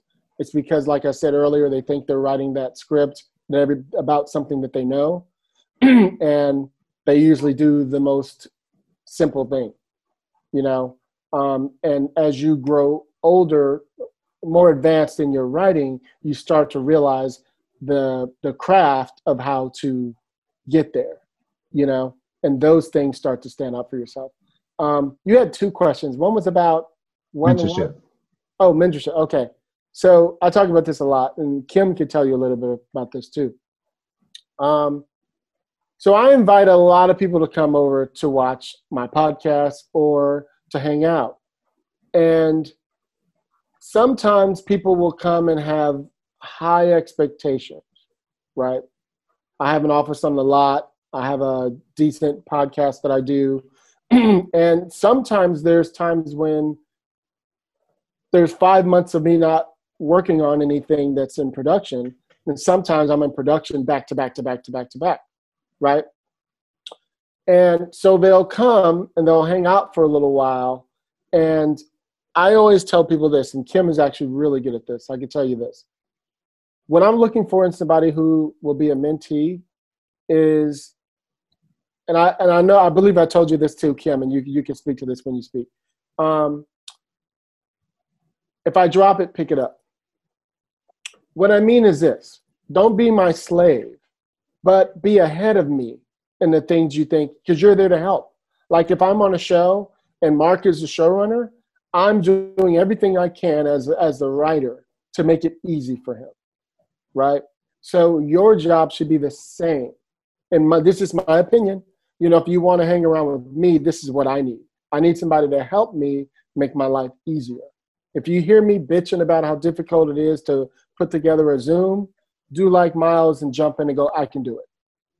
You know what I mean? Help us to make it easier. And guess what? When we're blessed to get our next show, we're gonna be on. I remember Miles was really on his shit. I remember Kim was really on her shit. I'm gonna bring her in. You know what I mean? I'm gonna bring him in. And that's what you do. You know what I mean? You don't forget when people are there for you. So you don't get a mentor by going, hey, dude, love what you do. Would you mentor me? Instead, you go, hey, can I come hang out? You start to hang out and you start to find out where you can help. You know what I mean? Where you'd be of service. and that's how, that's just my opinion, and that's how you know that's how I got all the mentees that I ever got. I'd hang around them for a little while and and get to know them, and eventually I'd be like, oh, they might need some more coffee. I'm just gonna go get it for them. I don't ask, do you need another coffee? I just go get it. You know what I mean?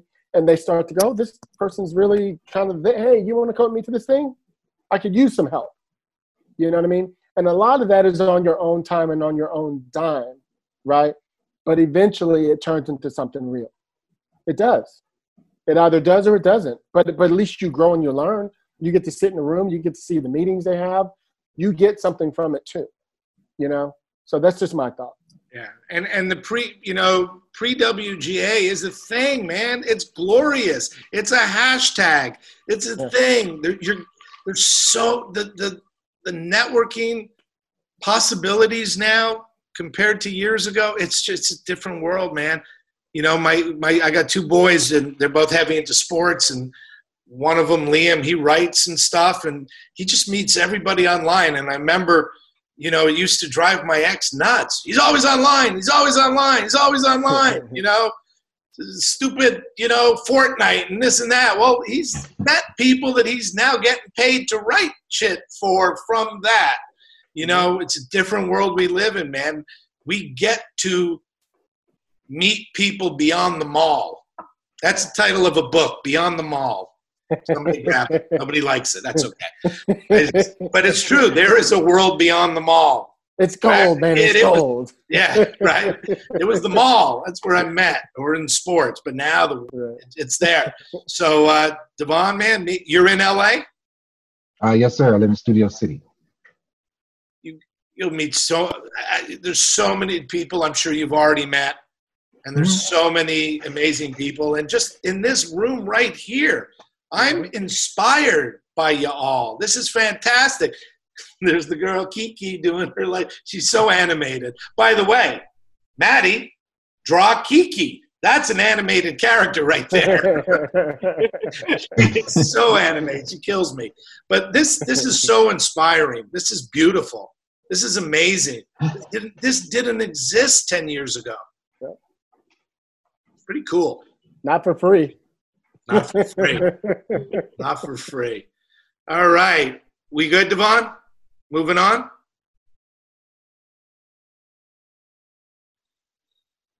Ooh. Shara, unmute. Hey, thank you guys so much for doing this. Um, I'm Shara. I am Jewish as well. Um, I'm a writer. Passover. Happy Passover. Good Yontif to you. I'm um, I'm a writer in New York. I was a, a playwright, and then I transitioned to do um, on camera stuff. I've written a bunch of things that have gone to the festival circuit, and now I'm trying to just make the next jump from there. And so I'm writing uh, half hour comedies, and then I have a feature thriller that I'm working on. Um, my question for you guys is about um, Zoom, actually. So, in this new climate we're in and thinking out of the box a little bit, um, I'm going to be having some Zoom readings of my work that are in a place that they've had a lot of um, drafts and they need to be heard. And in terms of wanting to get people to read my work, thinking producers and a representation and those kinds of things, um, would it be effective to say, come on, like invite people to the Zoom to hear the work, or even record it, save it, put it in an unlisted link on a Vimeo, and say, if you don't want to read something because you've been reading things all day, would you want to listen to it? Um, what are your thoughts on thinking outside of the box, getting your work heard? I, I think a reading amongst friends is okay. I think to reach out to industry people who are themselves trying to figure out how to move their own business forward is probably not really a thing to do now. They're trying to figure out how to get back into production, how to buy content, this, that. The chances of them coming to a Zoom reading of a new writer is probably small. But the purpose of these readings are for you, okay? For you to hear your work for you to know what needs to change, for you to know maybe this character doesn't belong in this show. Thought he or she did, but maybe they belong in another show. So there's nothing wrong with Zoom readings, but I think it's a little premature to do it for industry people. Now, that being said, things may change. There may be, you know, an agency that wants to hear pilots read of young writers. Maybe, who knows? It doesn't exist now, but maybe one day it will. And that would be something you could jump into. But my opinion is who you can invite that's going to be worthwhile, that's going to show up. Yeah. I mean, I don't mean to be discouraging. I, I just believe that um, it would be difficult, but the idea is fantastic. But it's for you as the writer to get a better sense of you know what works in your pilot and what you should change. Hilliard, do you? Yeah, I was gonna say something just a little bit similar. I totally agree. the The reading is usually for you um, to hear, so that you could take notes. You bring a couple of your friends who you trust to. I always say, put yourself on the chopping block.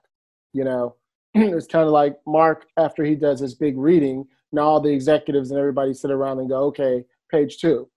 you know what I mean? And they start giving you your notes or whatever you have to do.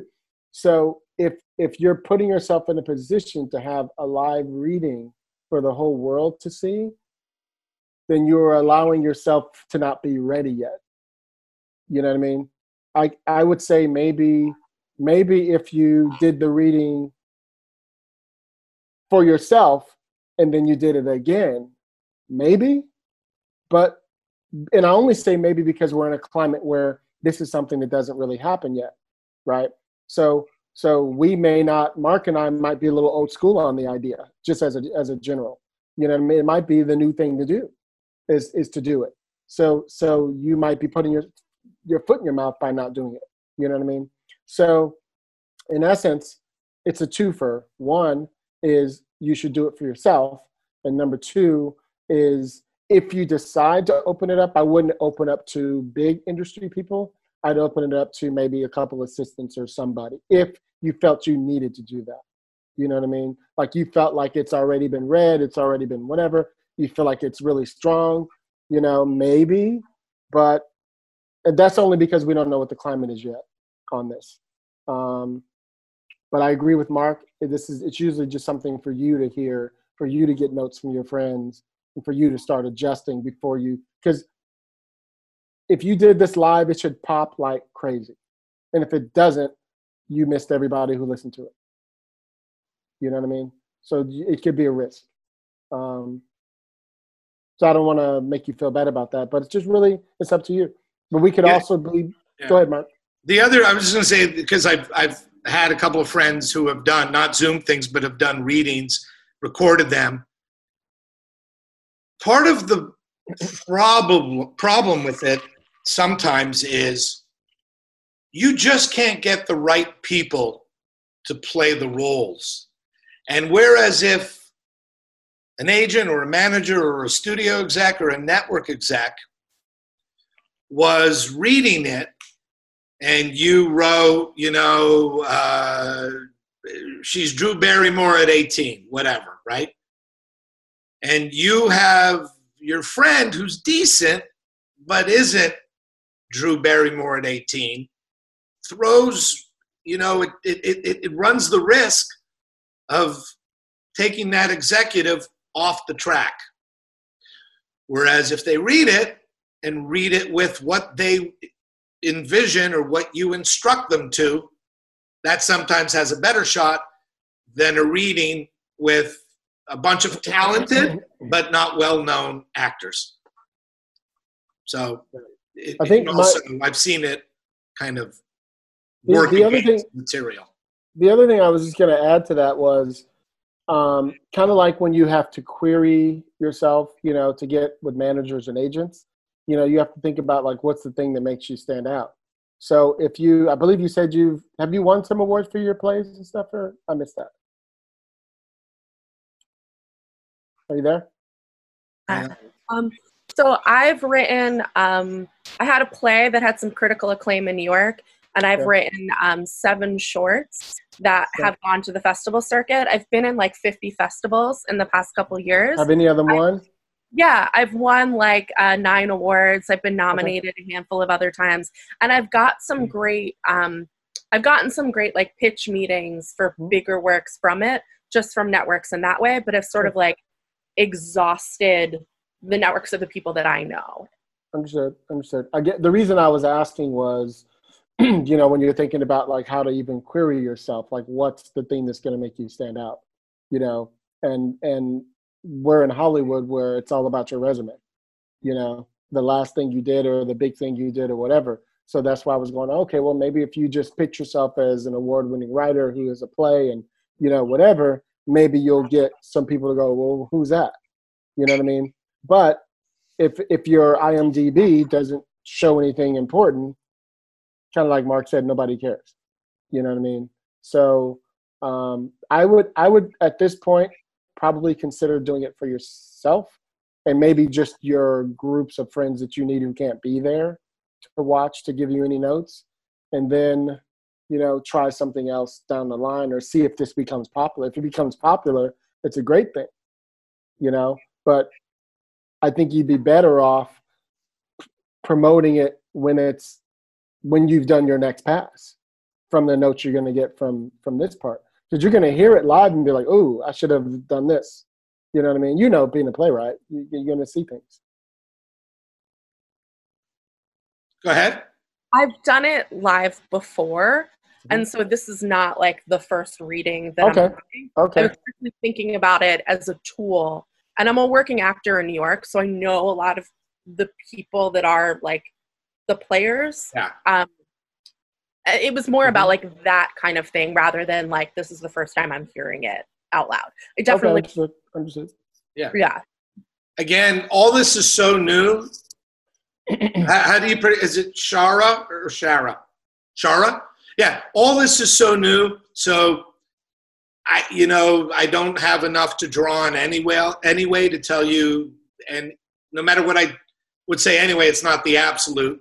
I just know in general, uh, you know, readings are are, are tough. Um, again, but for theater, and these are plays that you would want to stage. So it's for TV or film. TV, that's that's that's tougher. It's tougher than a play. Um, it just is. You know, they're executives would generally rather read something, mostly because they could stop reading on page seven, as opposed to slink out of a room on It's page true. seven. Mhm. Um, but anyway, that's awesome. Well, I, I- I love the amount you've written and the success you've had. So that's awesome. Good, good on you. Awesome. Good stuff. Um, Jamil, what's up? You're still muted. Hang on. There, you're good now. Okay. What's up? What's up? So, uh, my name is Jamil, uh, born and raised Compton, California, CPT Hub City. Um, just throwing like up gang signs and stuff. I see. mean? Um, Those gang signs? I see him. He was throwing his flag up and stuff. I gotta walk out. I can't. It's crip walking too. We can't see his feet, but he's see him. walking. He- but I grew up in a blood neighborhood, so I can't do the. uh, What's up, blood? I'm kidding. I'm kidding. I'm kidding. So, uh, you know, growing up Compton, California, very uh, parallel uh, to Hilliard, um, growing up as like the queer nerd. Um, but then also, uh, you know, just so I'm, you know, always a fish out of water, feeling like I'm living on the margin of the margins. But the thing that kind of kept us together and kept me together through all the drama of that experience was my family. So I'm a second year uh, screenwriting student at LMU, and I write Alright. family dramas that give voice to those that are systemically voiceless.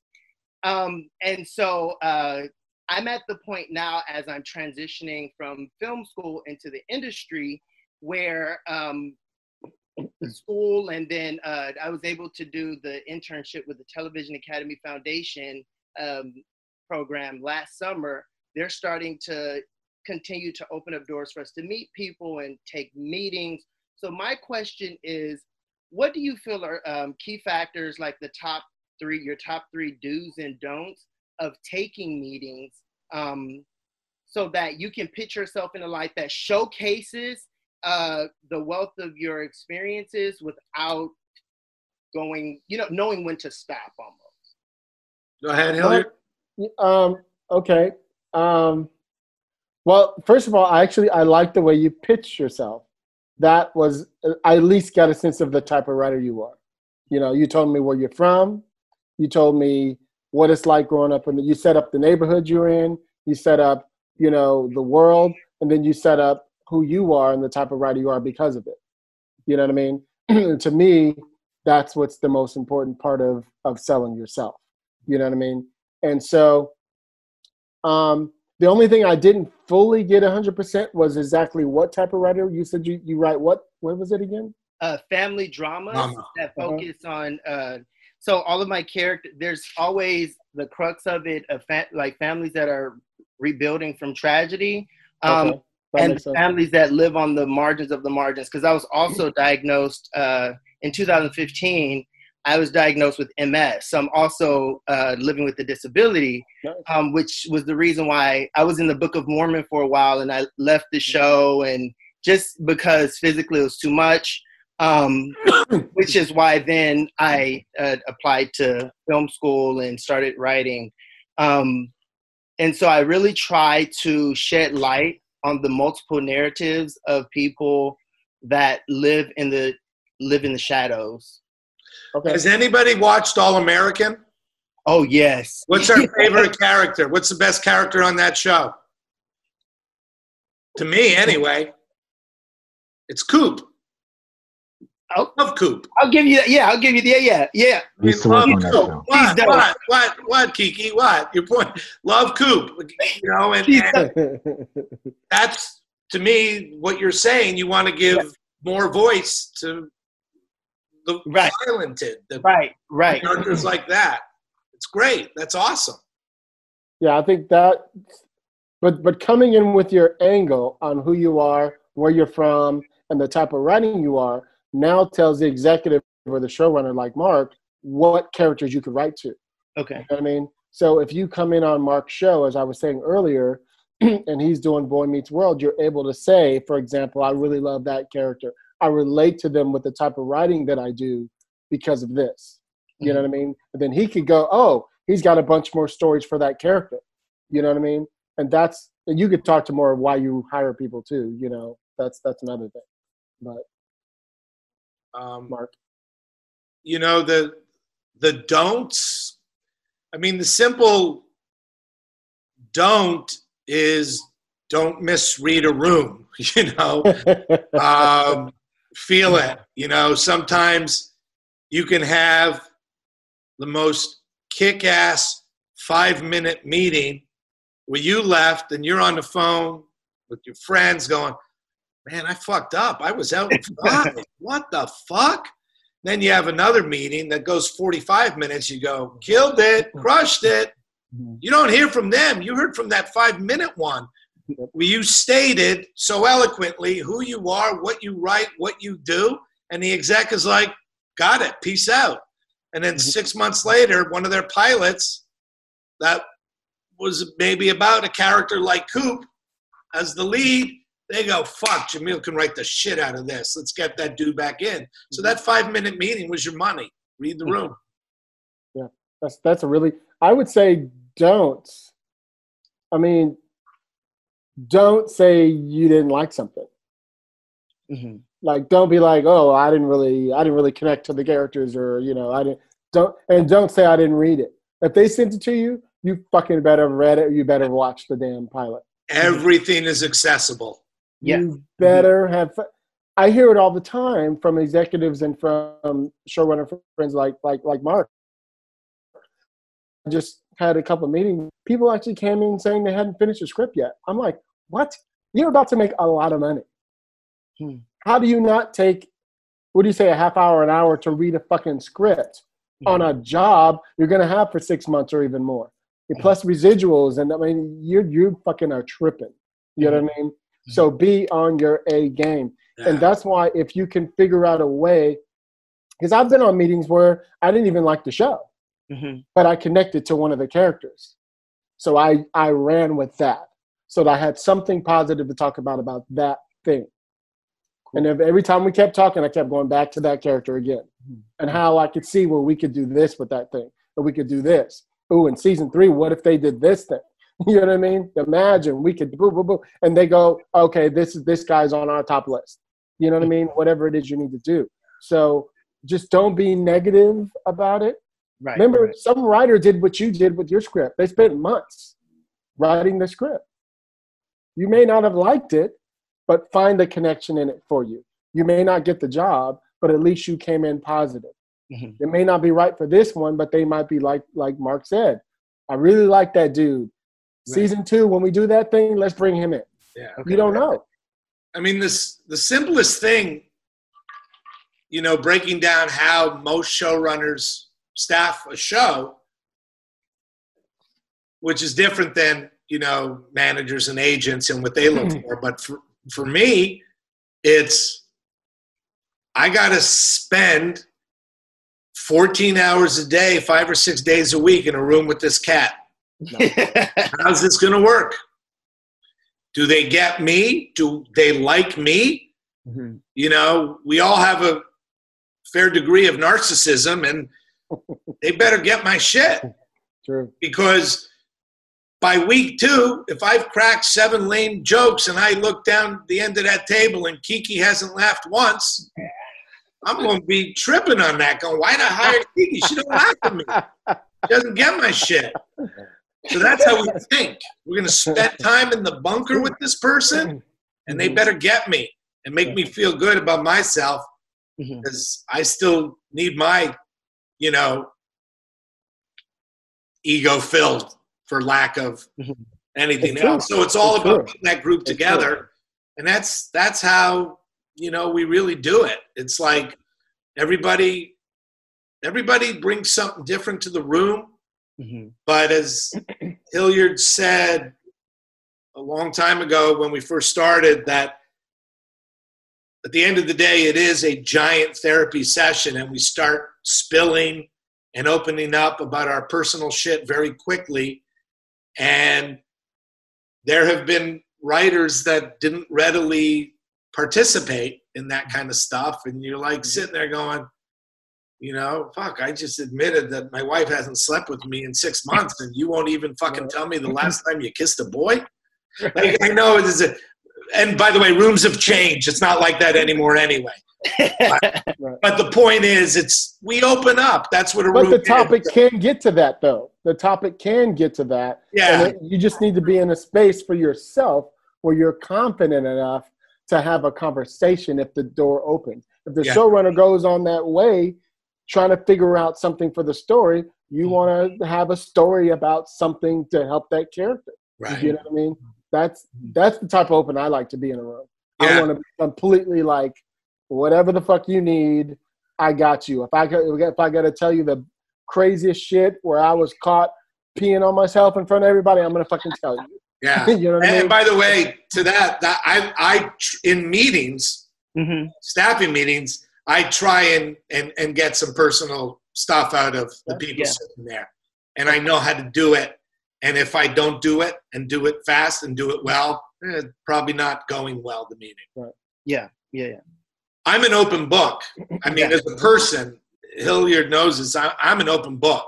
Like there is nothing that somebody can ask me where I'm like, "Hey, dude, too much." Right. Like I just this is who I am, and I'm really comfortable. Took me a long time, you know, a lot of therapy. Mm-hmm. Chapter two, this stage of my life, post post Kristen, PK, post Kristen. I'm- This is like living my best life, and you know, sometimes people are like, "Whoa, Mark, you know, TMI." I'm like, "It's what you signed up for." So you know, yeah, the dues are just make the people you meet want to spend a whole lot of time with you. Yeah. Thank you. Thank you so much. You're very welcome. Say what I feel, and I promise to keep it real. Welcome to the Rant Room.